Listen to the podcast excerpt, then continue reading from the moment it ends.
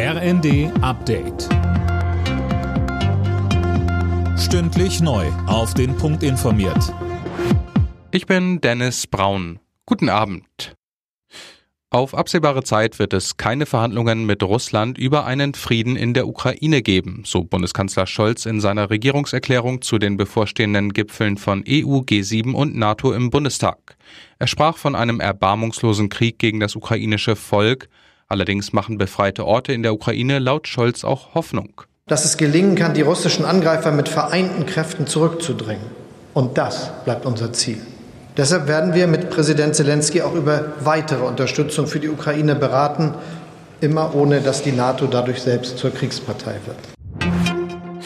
Das 9-Euro-Ticket für den ÖPNV wird nicht verlängert. Es handele sich um eine bis Ende August befristete Maßnahme als Reaktion auf die hohen Energiepreise, so Verkehrsminister Wissing.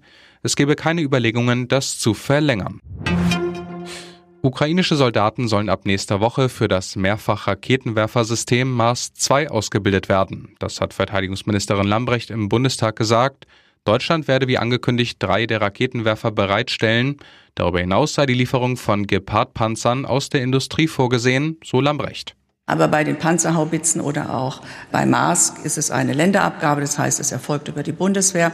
Da muss ich sagen, da sind wir ziemlich an der Grenze angelangt dessen, was noch verantwortbar ist, wenn ich als deutsche Verteidigungsministerin eben die Landes- und Bündnisverteidigung gewährleisten möchte.